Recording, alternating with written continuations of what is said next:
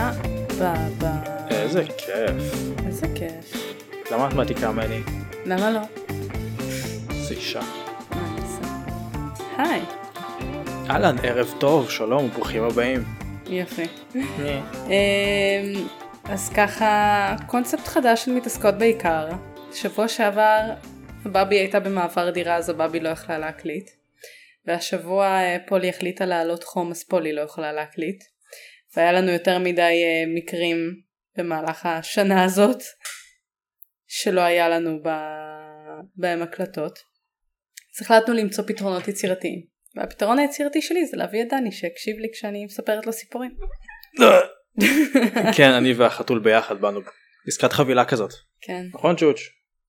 הרבה זמן לא, לא הקלטתי בסלון. נכון. בדרך כלל אני עושה את זה בחדר עבודה אז פחות יש רעש של חתולים. בז- היום בזום הרחק מעיניים סוררות. ממש ו- וחתולים מייללים. אז היום כנראה שאנחנו נשמע חתולים קצת יותר.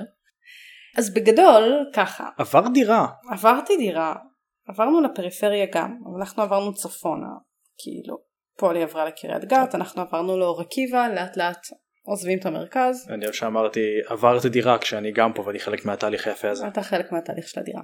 למי שעוד לא עקב ולא מכיר, דני בעלי היקר שיחיה, אה, עשה לנו גם כמה פרקים בעבר, אנחנו בגדול מתעסקות בעיקר, אה, או מתעסקים היום, או מתעסקות כי אתה יכול להיות אה, העצמה נשית, בסדר, אני אני מתגבר בעיקר. כן, אה, בוחרות נושא היסטורי, חוקרות אותו, עושות שמח, יש לנו אה, פרק של שאלות ותשובות שהולך לצאת כנראה לקראת סוף החודש, תחילת חודש הבא אה, בקצב הזה, אז אה, תשלחו לנו שאלות, אני גם מעלה על זה סטורי והכל.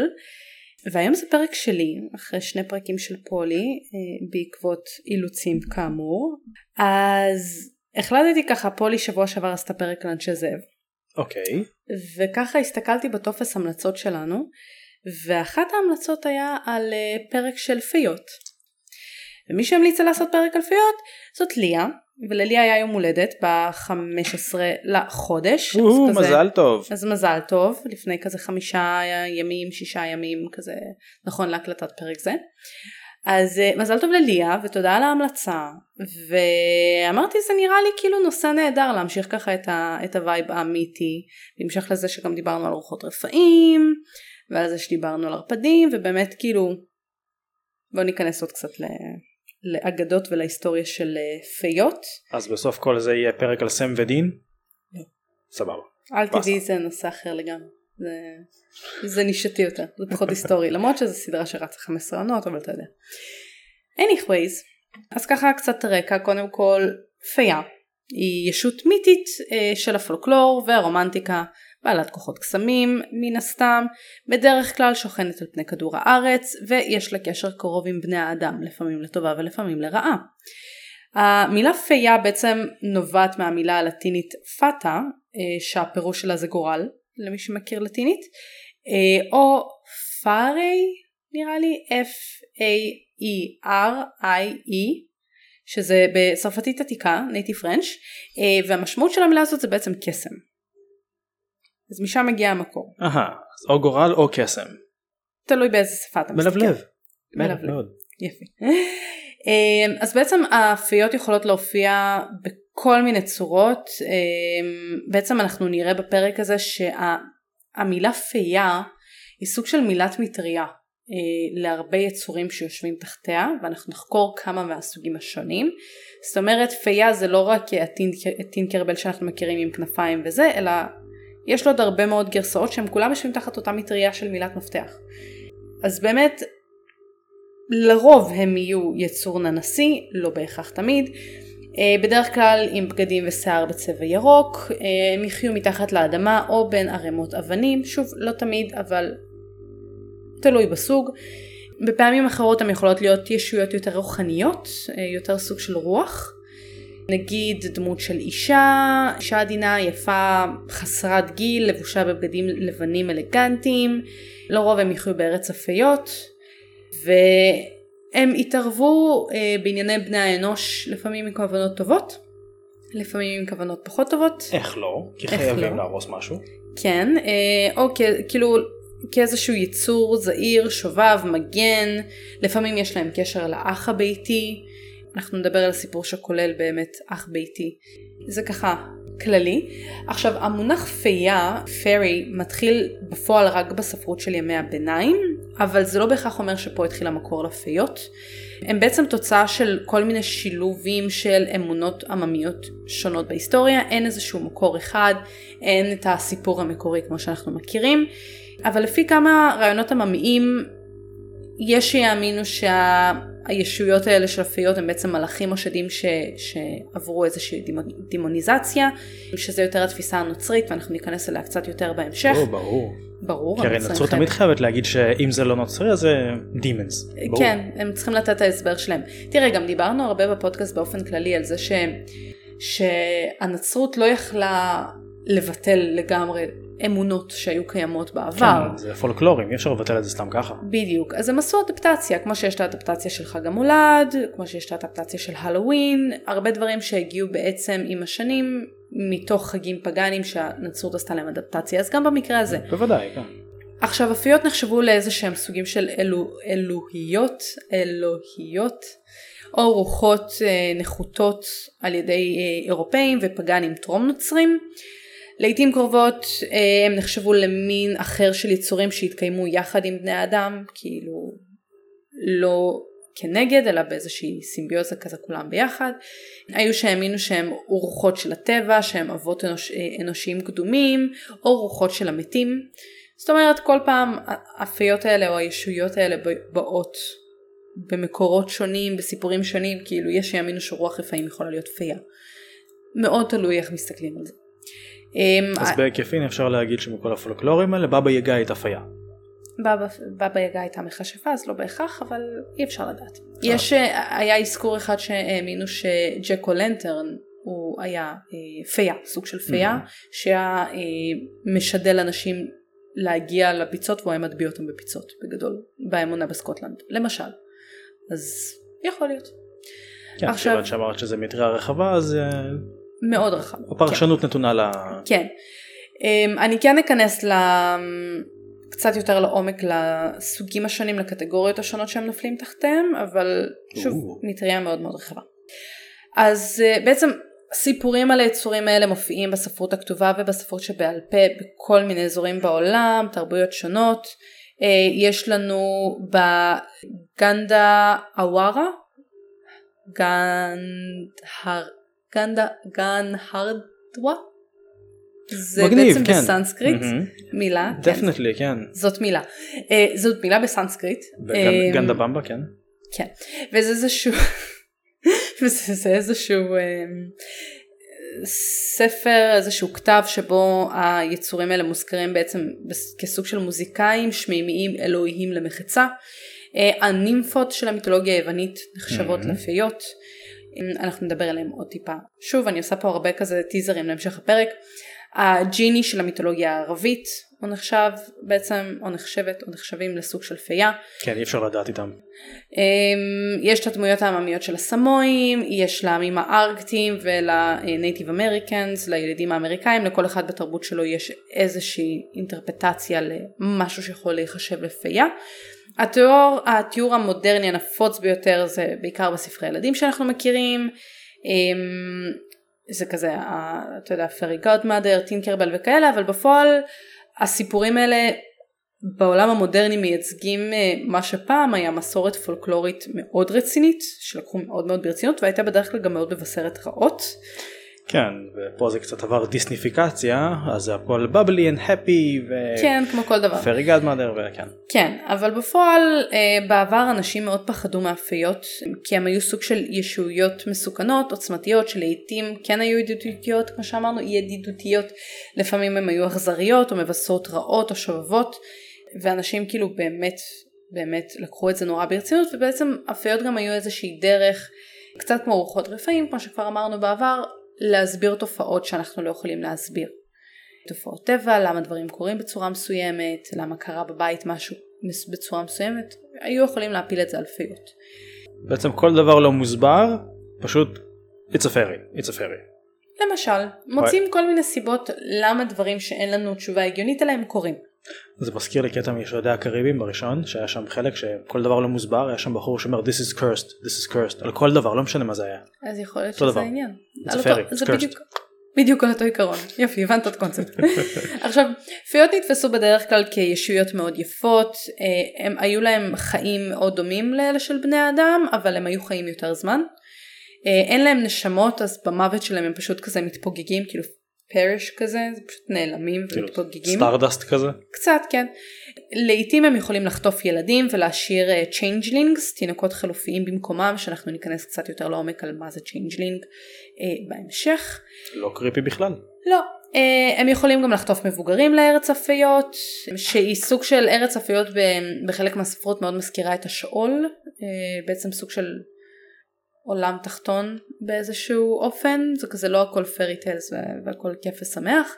אנשים שהובהלו לארץ הפיות לא בהכרח יכלו לחזור לאחר שהם אכלו או שתו שם משהו. אנשים שהם אנשים, בני אדם ופיות שהיו באיזשהו רומן היו יכולים להתחתן, אבל היו הרבה מאוד הגבלות על אותם, אה, על אותו סוג של זוגיות או, או, או חתונה, ואם אתה מפר בתור הבן אנוש, אם אתה מפר את אחת מההגבלות האלה, אז זה בדרך כלל א' היה מסיים את הנישואים, ולעיתים קרובות זה גם היה מסיים את החיים של אותו בן האדם. אז אה, זה קצת כזה חתונה עם ריסק. כמה מהפיות הנקבות נחשבות למה לכת- מישהו שהיה רוצה לעשות את זה? נישואים? אתה אמור לדעת. נכון אבל אני יודע עם מי אני נכנס למיטה. לעומת זאת כשגבר או אישה נכנסים למיטה עם אה, פייה או פיון. אתה לא יודע מה הם whatever. עושים שם, אתה לא יודע איזה אהבה נרקמת שם, אתה יודע כמה סיפורי פנטזיה מבוססים על, הדרם, על, ה, על הסיפורים האלה? כן. על העלילות הבדיוק האלה? כן ללכת לעולם מקביל ובוא נראה מה קורה ו- and every- everybody hates you and you do something ואז אתה כזה אוקיי I'll die now. תראה, כל האפיות הם בדרך כלל נחשבים לכאלה שהם לרוב האפיות היותר טובות יהיו יותר יפות, מ, מ, כאילו יהיה להם איזשהו אופי כזה בדומה לערפדים שהם כאילו מושך בטירוף, אמ, אבל דווקא אלה שהם פחות, ואנחנו נגלה את זה עוד מעט, שאלה שהם נגיד יותר רשעים וזדונים אז הם בדרך כלל יותר מכוערים, הם כאילו יותר מבשרי רעות וכאילו פחות יפים. אבל אמ, בכל מקרה פיות נקבות יכולות להיות קטלניות למאהבים שהם בני אדם הן יכולות, אפיות יכולות להיות בגודש, בגודל אנושי או שהן יכולות להיות קטנות יותר עד לגובה של אה, שבע וחצי סנטימטר פחות או יותר שזה בערך בגודל של בובת ברבי. זה מאוד מדויק. כן אני יודעת זה היה בתחקיר. אני גם הופתעתי שהם אה, מדדו אבל אני לא שואלת שאלות קשות. האפיות הנקבות יכולות לחזות עתידות אה, במיוחד בניבוי של לידות או מוות ויש כל מיני סוגים של הסווה טיבול נגיד אה, צמח פרא מחורר או צמח האכיליה שהם יכולים להגן נגד פיות ומנגד אה, עצי אה, עוזרר, שועל וגרסית מקווה שאלה, שאלה דברים אמיתיים ואני לא סתם ממציאה פה דברים.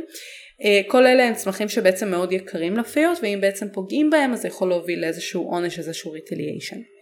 קצת מהכוחות קסם שמיוחסים אליהם בקצרה ובמהירות הם יכולים לדבר עם בעלי חיים לרוב הם יכולים להרגיש בעלי חיים יכולים לתקשר איתם אה, והם גם יכולים לשמו, לסמוך על בעלי אה, חיים שיגנו עליהם. אה, הרבה מהם יכולים לעוף כמו שאנחנו מכירים כזה מטינקרבל של דיסני אבל בהיסטוריה המוקדמת להרבה מהפיות בכלל לא היו כנפיים ולא כולם יכלו לעוף והטיסה בעצם לא הייתה משמשת בדרך כלל כאמצעי תחבורה אלא יותר כאמצעי הגנה להתחמק וכל מיני כאלה מתקפות. אה, יש להם יכולת לרפא הרבה פעמים אה, גם צמחים וגם בני אדם גם את הגוף וגם את הנפש. יש להם אופציה של photokinesis, אה, השפעה על הטבע, יכולות לתמרן את, את אור השמש, חלק יכולים להפיק אור מתוך הגוף שלהם ולזהור, יש כאלה שיכולים לשנות צורה ובעצם לשנות את המראה שלהם ואפילו להידמות לאנשים שאתה מכיר, בעצם סוג של טריקסטרים כאלה, אבל אם אה, איזושהי פייה מרושעת מנסה להשתמש ביכולת של ה glamour הזה או הזוהר הזה או whatever כדי לגרום לעצמה להיראות או יותר מושכת או כמו איזשהו בן אדם שאתה מכיר, ברגע שבן אדם באמת רואה את האני האמיתי שלה, הוא רואה מעבר למסכה, אז הפייה הזאת לא תוכל להסתיר את המראה האמיתי שלה יותר. יש להם את היכולת להפוך לבלתי נראות, וגם הם יכולות להפוך אנשים לבלתי נראים אם הם רוצים, בתור, כאילו דרך מתנות שהם נותנים לבני אדם וכאלה. והן מאוד מאוד זריזות אז הן יכולות להימנע מפגיעה של בני אדם, יש להן יכולת אה, לגרום לאנשים להרגיש כאילו ברי מזל או חסרי מזל, אה, יכולים לתת יכולות זמניות לבני אדם אפילו ברמה של הרסות את העתיד וזה כאילו ה overall על היכולות הכלליות שמייחסים לפיות. ממש גנדלף על סטרואידים. סוג של כן. זה ככה overview. אז בוא ניכנס קצת יותר ל... להיסטוריה ולסוגים השונים. אז נתחיל בעצם מהמיתולוגיה היוונית שכידוע לנו מלאה בטירוף בכל מיני אה, יצורים שונים, יצורים על טבעיים בקסמים וכל מיני כאלה. לפי בעצם האמונה הרווחת, האלים והאלות יצרו את העולם, ואז מיד אחרי זה הם יצרו את נימפות האח, נימפות mm-hmm. היער, נימפות המים, נימפות העצים, בעצם כל הנימפות כדי לטפל בכדור הארץ. הנימפות היו אה, קטנות ויפות בדומה למה שאנחנו חושבים עליהם היום כשאנחנו חושבים על פיות. אה, היה להם הגבלה גברית בעצם שזה הסאטירים, סאטרים? כן. בגדול? סאטירים. ב...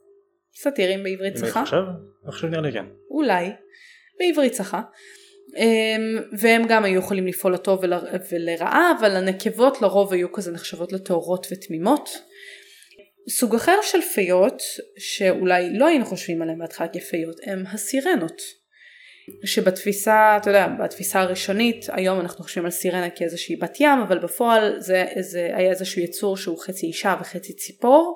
הם היו מפתות מלאכים בשירים שלהם, ואז הם היו בעצם מתרסקים וטובעים. אמ, והם נחשבו ליצורים נורא יפים אבל נורא זדוניים אז זה גם סוג של פייה לא סטנדרטית מאלה שאנחנו חושבים עליהם כפיות. ההיסטוריונים מאמינים שהגרסאות הראשונות של הפיות היו בעיני היוונים באמת אותם סירנות, סטארים ונימפות וזה מה שיצר את הבסיס לשאר המיתוסים שאחר כך התפתחו סביב האמונה בפיות, כל מה שקשור לטבע, לחוקי הטבע, למעורבות של יצורים בטבע מהסוג הזה. אם אני לא טועה יש איזשהו גם סיפור באיליאד עם אה, נימפה ואחד הגיבורים המאוד אה, כאילו מפורסמים מהאיליאד. כן לא יש. זוכר, לא זוכר איך קוראים. יש בוודאות, למדנו את זה גם לדעתי לבגרות בספרות או איזה משהו, אבל אני לא זוכרת אה, לעומק כבר. אני זוכרת את הסיפור של נרקיס ואני לא זוכרת אם הוא קשור לזה גם. אבל אה, שמשם מגיע נרקיסיזם. אה, יכול להיות, אני חושב שגם אה, כן, אני חושב שאת צודקת, ולדעתי היה עוד אחד, או לפחות זה שתיים. Hmm, אבל לא, קריטי אבל. לא התעמקתי.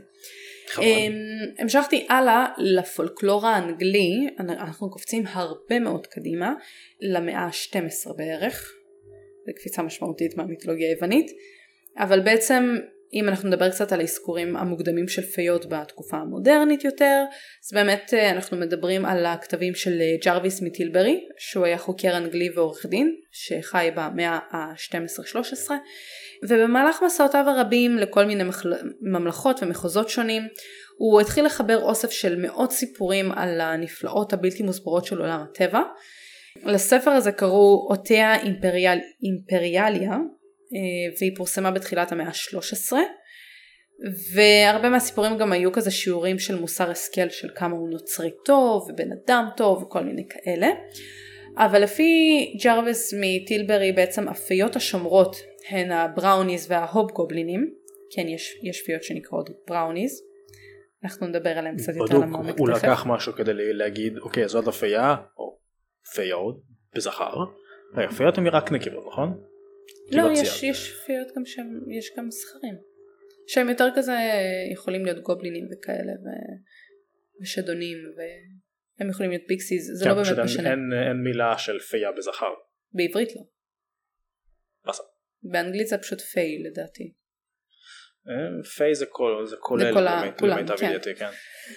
אבל בכל מקרה. כן, please. אמ, אז בעצם ה brownies וההוב גובלינים נחשבים לפיות מהסוג הטוב שעוזרות בעבודות הבית. אמ, לפי התיאורים שלו אין להם בהונות או אצבעות ברורות ורק חור באף, זאת אומרת לא אף אלא רק איזה חורי נשימה. והן חיות בעיקר בשפלה ש... שהיא בעצם ה Lowlands של סקוטלנד. לורד וולדמורט, כן. כן. באגדות שלהם יש גם דמות בשם אני העדינה ששולטת בסערות, כאילו בסערה, בשפלות של סקוטלנד. וגם מישהי בשם אניס השחורה שהיא דמות כחולת פנים שרודפת את ה Dane Hills בלסטרשר מאמינים שהן עשויות להיות הצאצא, הצאצאים של האלה הקלטית דנו שהיא הייתה אם הפיות של המערות של אירלנד. כל מיני כזה אוספים של סיפורים שהוא, שהוא הכניס ל, לכתבים שלו. שרק מעלה עוד ועוד סימני שאלה. אה, כן. זה תכף יהיה יותר מסודר כשאני אכנס קצת יותר לעומק אבל זה באמת כאילו איך שבהיסטוריה התחילו Mm-hmm, כן. להגדיר את כל הסיפורים האלה פשוט לקחו מלא אגדות עם ו- ונתנו להם איזושהי מטריה כמו שאמרתי. הסוגים הנפוצים ביותר של פיות בטבע כללו גם בתולות ים, בנות בני ים, רוחות אה, נהר, רוחות של בריכות, אה, של אה, ביצות, כמו שאמרתי ג'קו לנטרן, כל האלה הם בעצם נכנסו כחלק מה, מהכתבים של ג'רביס מטילברי, והוא התחיל לתאר אותם יותר לעומק. למזלנו אין פיות של בריכות כלור. כרגע עדיין לא, אבל אנחנו לא יודעים, אף פעם לא, לא ניסינו לחפש. ו- ואם באמת ניכנס קצת יותר לעומק לאמונה בסקוטלנד סביב הפיות, אז האמונה באמת פיצלה אותם לשניים. אחת זאת המ- הממלכה הסילית אפשר לומר, the סילי קורט, ואחד זה unסילי קורט, הממלכה הלא סילית כביכול. אני לא יודעת מי החליט על השמות, אני לא יודעת למה זה הוחלט, אבל זה מה שהחליטו. אז- מאוד מקורי כמובן. בוודאי. סילי ולא סילי כמובן. בוודאי. אז הסילי היו בעצם אפיות מהסוג שרצו לעזור לבני אדם והאנסילי הם אלה שרצו לפגוע. אמ, הסילי מתוארות כפיות יפות, שמחות, שפונות, אה, כאילו שהפנייה שלהם לבני אדם היא עם כוונות טובות ובתמורה בני אדם מחזירים, מחזירים כאילו, אה, נותנים להם איזה שהם מנחות ואז הם מחזירים במעשים טובים, הגשמת משאלות, כל מיני דברים כאלה. אבל אה, אם בני, אדם, אם בני אדם מעליבים אותם, לרוב הם ינסו לשפר את המצב ולחזור לאיזשהו איזון טוב עם בני אדם. ולרוב מייחסים את הפיות האלה לאביב ולקיץ כי הן אוהבות להיות באור. והאנסילי הם בעצם ההפך הגמור, כמו שאמרתי, לרוב הם יהיו מכוערים יותר, אין להם רצון להיות ידידותיים ופעילים יחד עם בני אדם, הם הכי פעילים בחורף ובסתיו כי הם אוהבים לנוע בחושך, הם עוסקים בעיקר בקסם שחור, הם יפגעו בבני אדם מתוך שעשוע זדוני של עצמם, הם אלה שיגנבו ילדים אה, כי הם בעצמם לא יכולים להתרבות וישאירו במקומם את ה-changelings שתכף ניכנס אליהם יותר לעומק. אבל בעצם זו החלוקה היא seelie ו unseelie ואז תחת, תחת זה יש עוד איזושהי קבוצת קטגוריות שאחת היא trooping שזה בעצם קבוצה כאילו כאלה שחיים יותר בקהילה ובקבוצה. יש את ה solitary שהם האלה שהם יותר מבודדים הסוגי פיות שהן יותר מבודדות וחיות לבד. ויש את ה domestic שזה פשוט הפיות היותר. כן פיות יותר ביתיות אז בעצם האלה שהן שייכות ל trooping בדרך כלל קבוצה של פיות שהקימו חברה משלהם עם חוקי, חוקי משטר משלהם והם חיים על פי זה. ה solitary כמו שאמרתי יעדיפו להיות לבד הם יהיו טריקסטרים הם יהיו מה, מהסוג שעושות מעשים זדוניים והביתיים הם יהיו בעצם חלק ממשק הבית הם יעזרו אה, למשק הבית ובתמורה לעבודה שלהם והשירות שלהם בעצם הם יקבלו אוכל ומשכן בתוך הבית. ועכשיו כאילו באמת אני רוצה להיכנס לעומק של מה הם הסוגים השונים, אה, לפחות לפי האמונה הסקוטית שבעיקר נתמקד בה. אז יש לנו את ה changeling שהזכרתי אותו כמה פעמים והוא בעצם סוג של פייה שמוכר בכל מיני סיפורים בפולקלור האירופאי אם מישהו ראה Outlander היה שם קטע עם ילד שהוא נחשב ל changeling בעונה הראשונה או אני, אני בטוחה שיש עוד הרבה סיפורים כאילו קלטיים שאפשר לשמוע על ה changeling בעצם משאירים אותם כאיזושהי תחלופה בעולם האנושי לאחר שבן האנוש לאחר שבעצם גונבים בן אנוש במקומם לרוב מדובר בחטיפה של תינוקות או של ילדים. ה changeling יראה כמו האדם שנעלם אבל התחפושת שלו אף פעם לא תהיה מושלמת. לרוב אה, סימנים שיכולים לגרום לאדם לתהות אם מדובר ב changeling יהיה שערות פנים, שיניים ארוכות מהרגיל, עיניים גדולות ובולטות מהרגיל. והסיפור סביב ה changeling בעצם אה, אפשר לומר שזה סיפור מאוד מאוד עצוב. כי אם אנחנו מסתכלים על זה רגע לתוך ה... איך שמגדירים אותו זה בעצם איזשהו יצור שהוא אה, תוצרת מעוותת של פיות ואלפים. את ה changeling אף פעם לא קיבלו בחברה שלו והפיות בעצם מצאו תינוק אנושי שהם רצו לקחת כשלהם אז הם היו חוטפים אותו ומשאירים את ה changeling במקומו. הילדים האנושיים היו נלקחים ממגוון סיבות. זה די אכזר. כאילו לקחת ופשוט אה, כן. להשאיר אותו שם. עכשיו תכף אנחנו נדבר רגע קצת יותר על, על הפן המציאותי של זה, כן, אבל זה מה שהיו מאמינים, שפשוט היו חוטפים לך את הילד, הפיות היו חוטפות את הילד. חלק היו מאמינים שזה בשביל שהם ישמשו כמשרתים, חלק כאיזושהי נקמה להורים שפגעו בפיות, וחלק בעצם נלקחו כדי שפיות יוכלו לגד... לגדל אותם כתחליף ל changeling המעוות שהיה להם. Mm-hmm, כן. עכשיו, אם, אם ההורים היו מגלים שהילד שלהם מוחלף ב changeling, אז הם היו מספרים, היו כמה דברים שהם יכלו לעשות כדי להחזיר את הילד המקורי. אז דרך אחת זה לגרום ל changeling לצחוק משום מה, זה היה יכול לעזור להחזיר, בעצם להבריח אותו ולהביא את הילד המקורי בחזרה. לא נשמע מסובך מדי? לא.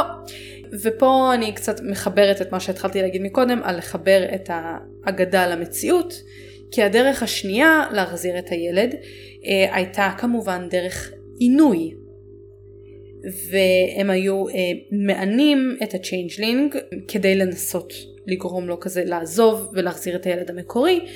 וזה בעצם היה תירוץ מאוד מוכר אה, ונרחב באותה תקופה להתעללות בילדים. Child abuse בגדול, במיוחד בקרב ילדים שנולדו עם סוג של עיוות או פגם, כי אם אנחנו אומרים שה changeling הוא איזושהי תופעה מעוותת בין פיות לאלפים, אז, אז ילד שנולד כן. מעוות, או שככל שהוא מתפתח נוצר לו איזשהו עיוות, אז ההורים שלו מחליטים שהוא changeling. ואז הם בעצם מצדיקים child abuse דרך זה שהפיות לקחו את הילד והם רוצים להחזיר את הילד המקורי. כן בוא נתרץ יצא לנו ילד לא, לא בסדר אז אנחנו עכשיו רוצים להיפטר ממנו so this is the way. ממש. אה, בגדול. עכשיו פעילות נוספת שגם היא חלק מהעניין של child abuse זה לקחת את הילדים ליער ולהשאיר אותם שם בעצם לבד כדי שהפיות ייקחו אותם בחזרה ויחזירו את הילד שלהם במקום. לא נשמע כמו משהו שיגמר טוב אם ביער בדרך כלל יהיה איזושהי חיה. כן כמו שאמרתי child abuse זה סיפור ואז גדל לך ילד, ואז גדל לך ילד עם דובים. או זאבים. אה, במקרה הטוב. זה בעצם, חושב שזה מדובר בעצם בתקופה שלספק אוכל למשק הבית זה היה משהו שהוא לא קל. אה, גם היום. גם היום, אבל באותה תקופה באמת הייתה הרבה בורות סביב אמצעי מניעה, זאת אומרת היו משפחות שהן היו מרובות ילדים, במיוחד במשפחות היותר עניות. וככל שמשק הבית גדל, כל חבר במשק הבית היה חייב לתרום את חלקו. וה changelings נחשבו ליצורים עם תיאבון מאוד גדול, וכמו שאמרנו גם היו להם כמה וכמה פגמים אז הם גם לא יכלו לעבוד או לתרום את החלק שלהם באותה מידה אז הם היו בעצם מאיימים על היכולת של המשפחה להתקיים. אז האם לכאורה ילד שהוא uh, עם תיאבון נורא רחב נקרא לזה יכול להיות מסווג בתור changeling? לא בהכרח אבל פה פשוט מדובר בכמה מכלולים של דברים שזה mm-hmm. גם אוכל הרבה וגם לא יכול לתרום את חלקו וגם הוא, הוא לא נראה כמו התינוק המקורי שלי והוא נראה מעוות ו- וזה לא הילד שלי כזה זה כאילו fugly and hungry baby בגדול. לא הייתי אומרת fugly אבל יש פה יש פה פשוט כאילו מה שלא התאים לסטנדרטים mm-hmm. של אותה תקופה. וגם לא היה מוכר במובן מבחינת הרפואה. Mm-hmm. אז בעצם כמו שאמרנו כל העניין הזה של התעללות בילדים, נטישה, הובילה בעצם לעלייה במוות בקרב, בקרב תינוקות באותה תקופה וזה היה משהו שהוא מאוד נפוץ. יש גם סיפורים על פיות שחטפו מבוגרים כדי לחתן אותם עם פיות אחרות או אימהות שנחטפו כדי לגדל ילדים של פיות ובמקרים כאלה מה שהיה נשאר מאחור זה סוג של לוג או, או איזשהו בול עץ קסום או לא יודעת שנשאר מאחור שהיה נראה בדמותו של אותו אדם שנחטף. Mm-hmm. ולאחר זמן מה בעצם הבול עץ הזה או, או מה שזה לא היה שאושר מאחור הוא היה נובל ומת וזה היה בעצם נותן לה, למשפחה את היכולת לקבור את זה במקום האהובם שנעלם. והמקרה הכי מוכר סביב העניין של, של changelings וחטיפה זה מקרה הרצח של ברידג'ט אה, קלרי זה מקרה רצח מאוד מוכר באותה תקופה ש, שמדבר על עניין ה changeling שפה פשוט זה מדובר על מקרה שקרה באירלנד. ברידג'ט נרצחה על ידי בעלה ב-1895 המאה ה-19 המאה הכי שווה.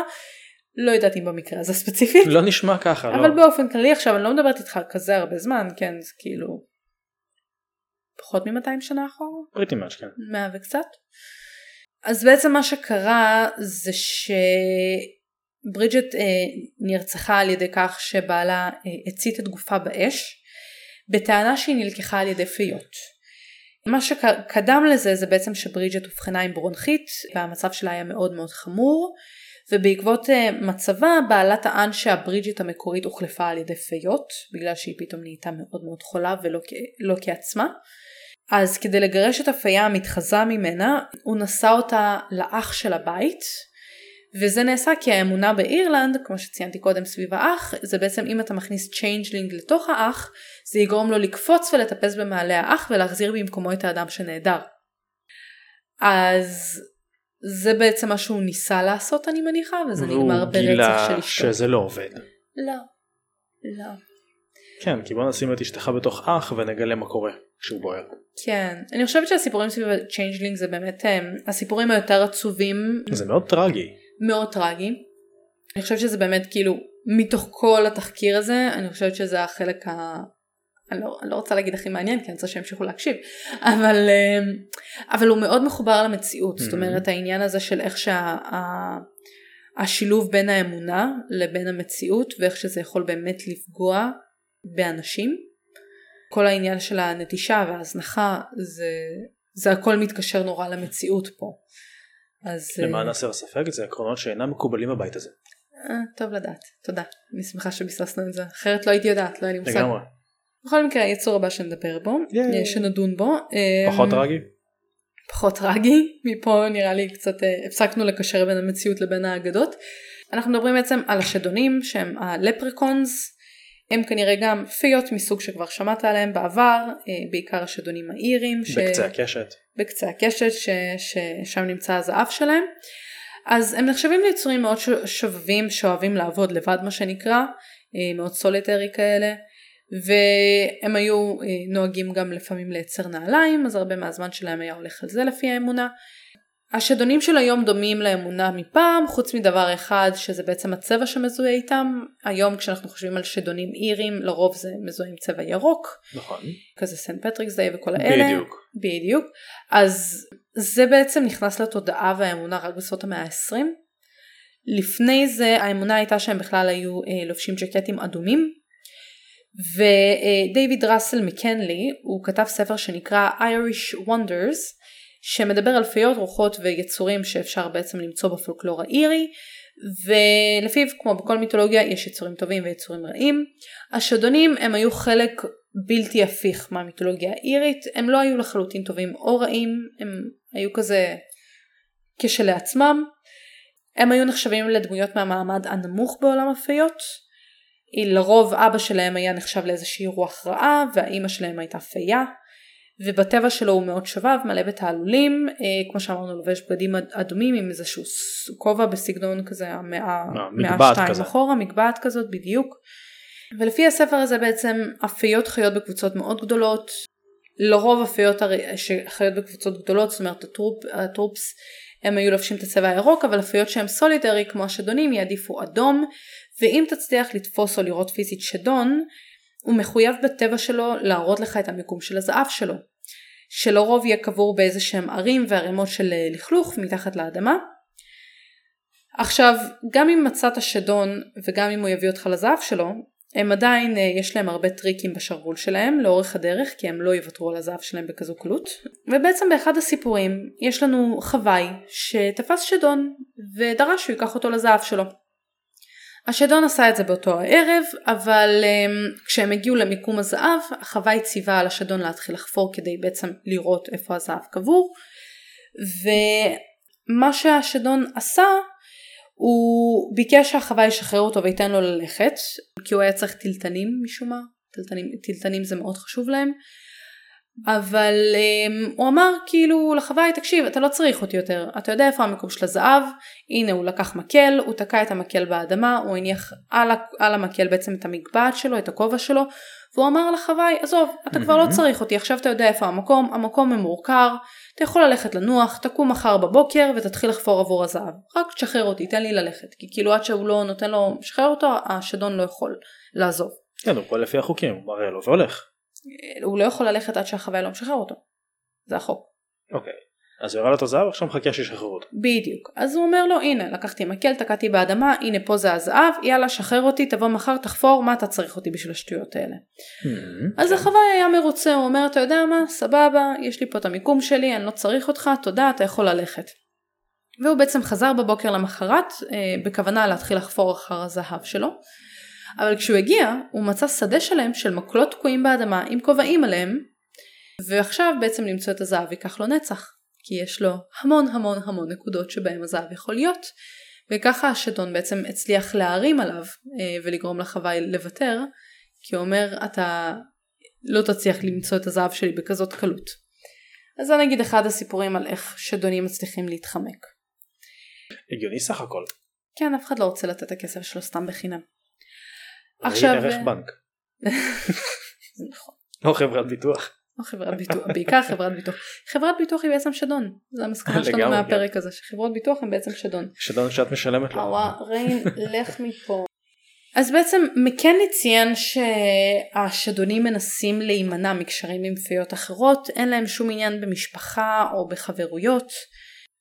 חלק מהסיפורים טוענים שזה בגלל שהשדונים הוגלו מהחברה שלהם בעצם, ויש אחרים שפשוט טוענים שהם אוהבים את השקט שלהם, את הלבד שלהם, ואין להם כוח לאף אחד, שזה הגיוני, אני יכולה להזדהות עם זה. עכשיו הסוג הבא שאני אתייחס אליו זה, הסוג, זה אחד מאלה שציינו מקודם, שזה בעצם הבראוניז והבוגארטס. על הבוגארטס לא דיברנו, ואנחנו תכף נדבר. אז בוגארט ישר, ישר מזכיר לי פרק מסופרנטשול. אוקיי. לא זוכר את הפרק אני זוכר שרק היה שם בוגארט. אני לא זוכרת. זה נורא אני יודעת אבל אני לא זוכרת. עצוב מאוד. בראוניז בבקשה. בראוניז ובוגארט הם בעצם אה, מהסוג הביתי הם פיות מהסוג הביתי שציינו אה, בקטגוריות שלנו בהתחלה. עכשיו אה, כשאנשי הבית ישנים הבראוניז יצאו החוצה והתחילו לבצע משימות ומטלות שונות בבית. בתמורה לשירות שלהם הם מבקשים מנחה מסוימת. עד כאן. הגיוני, כולנו עובדים בתשלום, אף אחד מאיתנו לא עבד. לרוב מה שהם היו מבקשים אה, זה אוכל ושתייה, באופן לא מפתיע לבראוניז הייתה חיבה מיוחדת לעוגות, חלב ושמנת. בדומה לבראוניז יש גם את ההופ גובלינים שהם גם נחשבים ליצור אה, לישות בית עוזרת והבראוניז היו בעצם סימנים לשגשוג לבית שבו הם חיים אבל הם גם היו מוכרים כבעלי מזג רוח לא צפוי והיה מאוד מאוד קל להעליב אותם. ודברים פשוטים כמו נגיד להזיז את המטאטא למיקום חדש או שינוי בסביבה שלהם אה, כל אלה יכלו בעצם לעצבן אותם. ואם לא היו נותנים להם מנחות שהיו בעצם מרגיעות את הרוח שלהם אז הם היו יכולים לעזוב את משק הבית ולחפש מקום חדש שזה במקרה הטוב וזה אף פעם לא נחמד כי בעצם הם סמל לשגשוג אבל במקרה הטוב הם היו עוזבים מרצונם. במקרה הרע הבראוניז היו בעצם אה, עושים דיג'יגדל לבוגארט. והורסים את הבית. בגדול. אה, שזה בגדול בוגארט הוא פשוט בראוני שכאילו מרושע. בראוני על עצבים. בראוני על עצבים. בראוני על סוכרזית. כי זה כאילו לא באמת טעים. כאילו זה טעים אבל זה לא משנה. ניסיתי. either way זה נשמע רע. כן. בראונית דל, בראוני דל קלוריות. אז בעצם הבוגרטים היו גורמים לכאוס בבית, הם היו גונבים ומזיזים דברים, הם היו מציקים לבעלי חיים וגורמים לחלב להחמיץ. הם אפילו היו קופצים על המיטה שלך באמצע הלילה ומושכים לך באוזניים כשאתה ישן, סתם ככה כי בא להם. אתה פשוט מתעורר באמצע הלילה כי מושכים לך באוזניים. אז בעצם זה חתול. חתול לא ימשוך לך באוזניים הוא רק יצעק לך בתוכם. פגשת את החתולים שלנו? כן הם צועקים הם לא מושכים באוזניים. בגלל זה אמרתי. הבוגרטים יכולים גם לעקוב אחרי בני הבית לאן שהם לא ילכו ככה שלעבור דירה לא יעזור לך ברגע שעצבנת אותם. אבל האמונה אומרת שאם אתה שם מלח מחוץ לכניסה לחדר או אה, שם פרסת אה, סוס תלויה על הידית של דלת הכניסה לבית זה אמור למנוע מהבוגרטים להיכנס. אז ככה שאם עצבנת ויש לך הרבה מזל רע בבית אולי כדאי לשים פרסת סוס. למשל, לנו כבר יש. או לפזר הרבה מלח. או לפזר הרבה מלח. הסוג הבא שנדבר עליו הוא בעצם ה pixies שהם סוג של אה, פיות שאנחנו מכירים בעיקר גם מאזור הממלכה המאוחדת, אה, בעיקר באזור אה, דבון וקורנוול. רוב הפיקסים או הפיקסיות גרים מתחת לאדמה בערמות של סלעים גדולות, הם נחשבים ללא מזיקים, בדרך כלל מזוהים כזה עם התנהגות שובבה וילדותית. הם אוהבים לשחק ולעשות תעלולים, לרוב לא יראו אותם לבד אלא הם תמיד יהיו באיזושהי קבוצה גדולה, משחקים, שרים ורוקדים ביחד. יש סיפורים על pixies שהיו חוטפים אנשים ופוגעים בבני אדם, אבל לרוב מתארים אותם ככאלה שמחבבים בני אדם, בעיקר ילדים ואלו שלא מתכננים לעשות להם כל רע או להזיק להם. ה pixies היו נוהגים לשחק עם ילדים, לתת להם ברכות, להגשים משאלות. בעולם המודרני הם מוכרים ככאלה עם אה, כנפיים ואוזניים מחודדות, בדומה לאלפים רק בקטן בגדול. בתקופה הוויקטוריאנית הם היו מתוארים ככאלה שלובשים כזה בגדים ישנים מאוד וסמרטוטיים כאלה, ככה שאם נתת לפיקסי בגדים חדשים, זה נחשב לדרך מאוד טובה ללהפוך לחברים שלהם.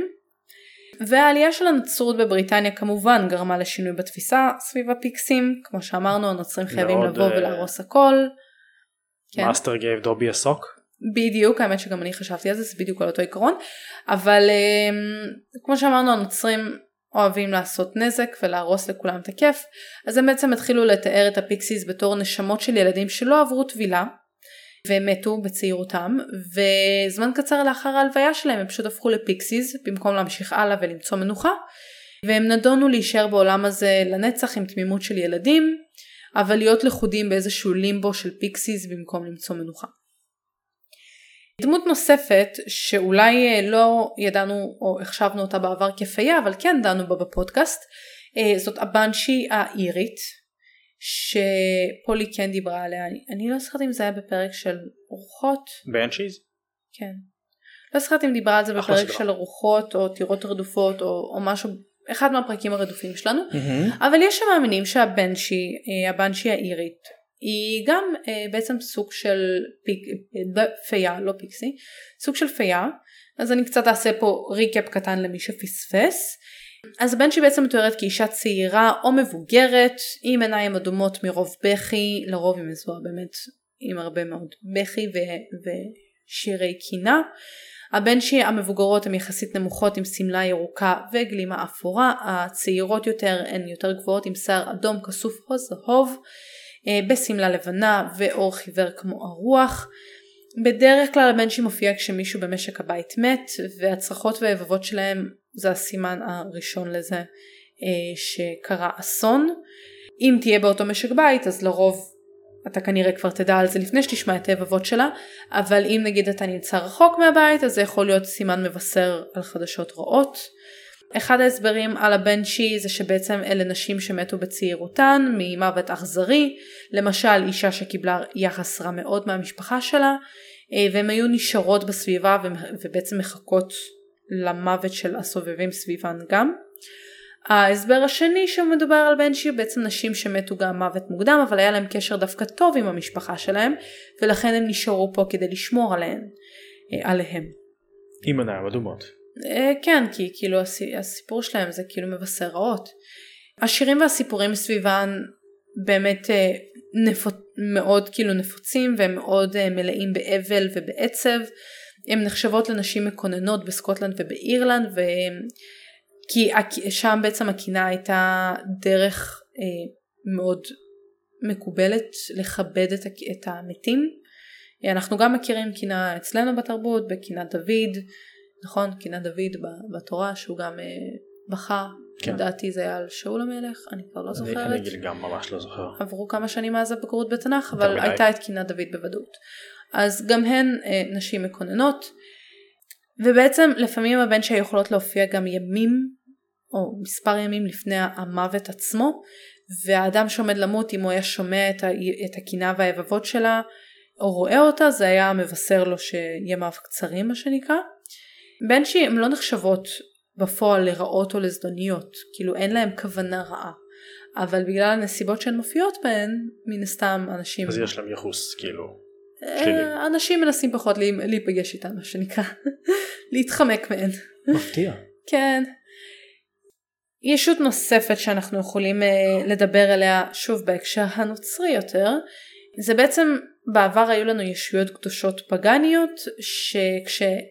בעצם האמונות הישנות התחילו להיעלם מהעולם, אז הם קיבלו להורדה בדרגה לסתם ישויות, הן כבר לא קדושות, והכנסייה התחילה להאמין בתפיסה דומה שבה הפיות היו פעם מלאכים שפשוט הורדו בדרגה. יש סיפור שמספר על בעצם איזשהו מהפך, איזשהו הפיכה בגן עדן, שאלוהים החליט לסגור את השערים, אה, ומי שהיה בתוך גן עדן נשאר מלאך, מי שהיה בגיהנום הפך לשד, ואלה שהיו בין לבין הפכו לפיות. אה, עד המאה ה-17 הכנסייה התחילה לראות את כל הפיות בעצם כשדים, הבראוניס וההופ גובלינים אה, שבעבר היו נחשבים ליצורים כמו שאמרנו שעוזרים במשק הבית הפכו בתפיסה הרווחת לסוג של גובלינים מזיקים שמביאים מזל רע לבית. ובאופן כללי כל הרעיון של פיות התחיל להיות מקושר למכשפות וקסמים וקיבל אה, יחס דומה. ואנחנו זוכרים איך, איך התנהגו למכשפות בימי הביניים וכל הכיף הזה אז אה, כן לגמרי. staking burning. שרפה על המוקד, הטבעה בנהר, כל הכיף, כל הכיף. הצפה. למשל. אז הרעיון שפיות הם בעצם אלו שמסמלים את הנפש של המתים, את הרוח. מופיע גם הרבה בספרות, בסקוטל... בסקוטלנד ובאירלנד יש אה, רוח בשם סלאו, סלאו, סלו, סלו, I guess, אוקיי, okay. סלו, סלו, שעפה באוויר במהלך ליל כל הקדושים והסלו האלה הם נראים כמו עננה גדולה שמורכבת בפועל מנשמות המתים שמתעופפות יחד סוג, סוג של כמו כזה flock of birds כזה קבוצה של ציפורים. לפי הנצרות הם נחשבים לחלק בלתי נפרד מהממלכה אנסילית הממלכה היותר רעה והפחות כיפית. הגיוני כשיש לך הרבה נשמות ביחד מתקבצות ואתה בעננה שחורה אז כן. כן הם היו מאמינים שהם פשוט קבוצה שמבוססת על תחושה של חוסר אונים ועצב והם היו ממלאות את האוויר בהרגשות האלה ובני האדם היו מנסים אה, להימנע מהם בכל מחיר. ולאחר מכן הכנסייה כמובן ניסתה לעשות rebranding אה, ל Sluagh, ל Sluagh והתחילה לתאר אותם אה, במקום פיות לסוג של נשמות החוטאים ש... שסירבו לחזור בתשובה והם בעצם קוללו יחד ונידונו להתעופף יחד ללא מנוח לנצח נצחים. אז אה, בסך הכל קפקוף. באמת חלק גדול מהפולקלור סביב פיות סובב סביב אה, ההגנה מפני הזדון שלהם אה, בתקופה שבה העולם כמו שאמרנו היה מקור להרבה מאוד מסתורין אנשים היו חוששים מפגיעה של פיות, מדברים שיכולים להטיל כישופים עליהם או קללות על הבית שלהם. באירלנד היה חשש מאוד גדול להרגיז פיות ובמקום להתייחס אליהן בשמם הם היו אפילו פונים אליהם בתור אה, האנשים הקטנים, האדום או השכנים. הם לא היו קוראים להם פיות, הם היו מנסים להשתמש בשמות אחרים בשביל זה. האירים היו גם מונעים כניסה לשבילים שהיו מאמינים שהפיות עוברות או חיות בהם והיו אוסרים חפירה בגבעות שהיו מאמינים שהפיות חיות בהם. בחלק מהבתים היו מסירים פינות אה, מחשש לזה שזה יחסום שבילים של פיות. מסירים פינות? כנראה משהו בבנייה של הבית או באיך שהבית כאילו בנוי מורכב וואטאבר הם פשוט כאילו היו עושים אותו אולי עגול במקום עם פינות כדי לא, למנוע, לא לפגוע בשבילים של הפיות. אה, היו קוטג'ים שהיו בונים את הדלת האחורית והדלת החזיתית ככה שהן מיושרות אחת עם השנייה ובלילות היו משאירים אותן פתוחות כדי שאפיות יוכלו פשוט לעבור דרכן בלי כאילו הצורך לזוז יותר מדי פשוט יוכלו לחצות דרך שתי הדלתות. מאוד אה, לא כדי שנרגיז את הספיריטס וזה. כן זה בדיוק זה הם היו נורא נורא מפחדים מאפיות כאילו שוב אנחנו מדברים על תקופה שאנשים לא ידעו איך להסביר מה קורה סביבם לא היה מדע לא היה בוודאי אנשים לא היגיון. לא ידעו קרוא וכתוב לא שום דבר. כן. כאילו, קסם. בוודאי שהם פשוט מאמינים בכל דבר שמגיע לאוזניים שלהם. יפ. אמ, הכל קסם. ובעצם ככה אנחנו מתחילים להתקרב פה לסוף אז אה, אם נקפוץ קצת קדימה הסופר הסקוטי ג'יימס אם ברי שחי בין השנים 1937 ל... אה, סליחה 1860 ל-1937 הוא איבד את אחיו הגדול דיוויד אה, בתאונת החלקה על הקרח שהיה בן 6 ודייוויד היה בעצם הבן החביב על אמו וג'יימס ניסה לנחם אותה בכך שהוא היה מעמיד פנים שהוא תופס את מקומו של אחיו הוא היה נותן לאימא שלו כאילו להתייחס אליו כאילו הוא היה דיוויד וזה היה נותן לאימא שלו הרבה מאוד נחמה. וזה מה שהעניק השראה לג'יימס להמשיך ולכתוב בעצם את היצירה הכי מפורסמת שלו על נער צעיר בעל רוח חופשית שיכול לעוף וחי על אי מיסטי בשם ארץ לעולם לא mm-hmm. ומעולם לא היה צריך להתבגר פיטר פן בעצם הוליד סרטים שוברי קופות כמו שאנחנו מכירים דיסני, אה, ספילברג והלאה. ויש שהעלו השערות שהיצירה בעצם של ברי שימשה השראה גם ל-Elves of Middle Earth של J.R.R. טולקין. Mm-hmm. יש משהו כזה, לא, אני לא יודע כמה זה מאומת, אבל... יש השערה. כן. זו השערה. בשנת 1917, ממש ממש אה, לאחרונה, לאחרונה יחסית, מאה שעברה, אלסי רייט ופרנסיס גריפיטס אה, הם בעצם שתי בני דודות צעירות מקוטינגלי במערב יורקשיר באנגליה והם הצליחו לתפוס אה, במצלמה עדות של כמה פיות שבעצם תמונות שנתנו עדות ברורה לקיומן של פיות. ב-1917. כן. שיא הטכנולוגיה. לגמרי. זה לא משנה, היו כבר מצלמות באותה תקופה. היו לך מצלמות, והם תפסו פיות במצלמה. עם זאת, כ-63 שנים מאוחר יותר, אלסי ופרנסיס הודו שהשתמשו בגזירות של קרטון שהעתיקו ממספר ספרי ילדים שהיו פופולריים באותה תקופה ובעצם תלו אותם וביימו את התמונה. אבל היה טוויסט בעלילה. כי לטענתן הן בסך הכל צילמו חמש תמונות והם הודו שהארבע הראשונות היו אה, מזויפות עם הדמויות קרטון שהם בעצמם גזרו אבל הם התעקשו שהתמונה החמישית הייתה אמיתית. האם הן אה, עובדות עלינו? יכול להיות. סטטיסטית זה נשמע ככה. כן. תראה, צילמו ארבע תמונות, הם הודו שארבע מזויפות, היו יכולות להודות שכל החמש מזויפות, אבל אולי הם רצו להשאיר לנו קצת תקווה. כן, בטח לספק כזה. שיקרנו, אבל יש פה אחת שהיא אמיתית, כאילו. אה. תנו קרדיט. כזה. עכשיו באירלנד באמת אגדות שימשו כדי להסביר תופעות טבע שונות, אה, המקומיים, הצמחים וכל הדברים שקשורים לאנשים הקטנים באמת זכו להרבה הכרה סביב המקומיים. עד היום אה, האירים מוקירים את המנהגים והאמונות של אבותיהם אה, בנוגע לכל מה שקשור לאל טבעי ועולמות אחרים וכדומה. גם באזורים הכפריים היום זה ככה. ובעצם הוכחה נוספת לזה ש... או יותר נכון הוכחה לזה שהאירים עדיין מאמינים בפיות ובעל טבעי, אפשר לראות במשהו שנקרא rag tree, שבעצם אם אנשים מטיילים באירלנד הם יכולים לשים לב אה, שיש עץ מסוים שצומח באזור מרוחק בדרך כלל, בכל רחבי המדינה, ב- ב- בטבע ובערים, שבעצם המקומיים נוטים לתלות סמרטוטים צבעוניים על עצי עוזרר, כדי לשפר את מזלם או, או לגרום לחבר קרוב אה, או, או לקרוב משפחה שהם יכולים להיות חולים, להרגיש קצת יותר טוב ולהחלים, אז הם תולים את הסמרטוטים האלה על עצים וזה מנהג שנהוג עד היום. העצי סמרטוטים האלה, ה-rack trees, נמצאים לעיתים קרובות ליד בארות קדושות עבור המקומיים ומאמינים שזה קשור לרוב ב, בעניין של מזל טוב ש, וברכות שיכולים לקבל מאפיות. וזה בגדול התחקיר שלי, זה בעיקר מתמקד בעניין של אירלנד ו- וסקוטלנד. כי הרבה מהאמונה של מה זה פיות בתרבות המודרנית מגיעים משם. וכמו שאמרתי, פייה זה בעצם איזושהי מילת מטריה כזאת שהם, שהיו משתמשים בה על הרבה, הרבה כאילו הגדרות של יצורים שונים אה, בפולקלור, זאת אומרת, גם שדון, גם סירנה, גם בת ים הם כולם נחשבים לפייה. כן, זה נשמע קצת אה, חסר קטגוריה כזה, אז אוקיי, אז אה, הם פייה, הם פייה. לא, זה, זה קטגוריה קטגוריית על שתחתיה יושבים מלא מלא כאילו מלא מלא קבוצות אה, או מלא מלא יצורים.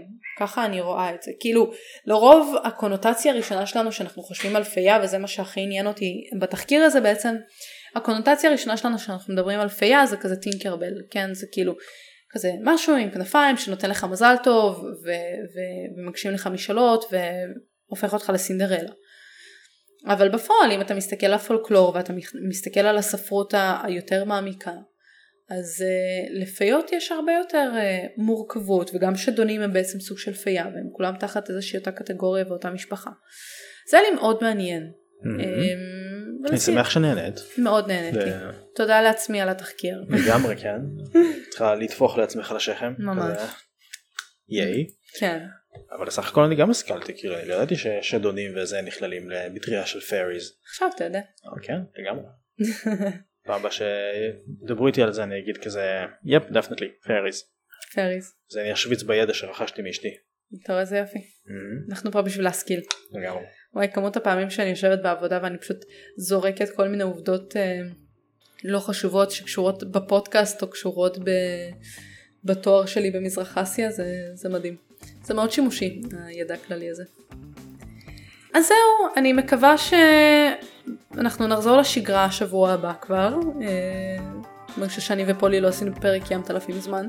אתה יודע שהיית איתי. אני? לא, לא צריכה להודות לי, אני תמיד פה, את יודעת את זה. אתה גר פה, אין לך ברירה. גם לך. אז תודה לדני שהתארח ועזר לי בכיף. ככה לא לדבר לעצמי. ו... למרות שיכלת ורצית, אני יודע. לא, אני לא אוהבת לדבר לעצמי. ומקווה שפולי תרגיש קצת יותר טוב ובאמת נחזור לשגרה שלנו. אמ, אני ממשיכה להעלות כל מיני סטוריז בפייסבוק אה, ובאינסטגרם על שאלות ותשובות. אז תרגישו בכיף לשלוח לנו עדיין שאלות וגם יש לנו את הטופס שמצורף בפייסבוק ובאינסטגרם. אמ, וזהו. תודה רבה שאירחת אותי.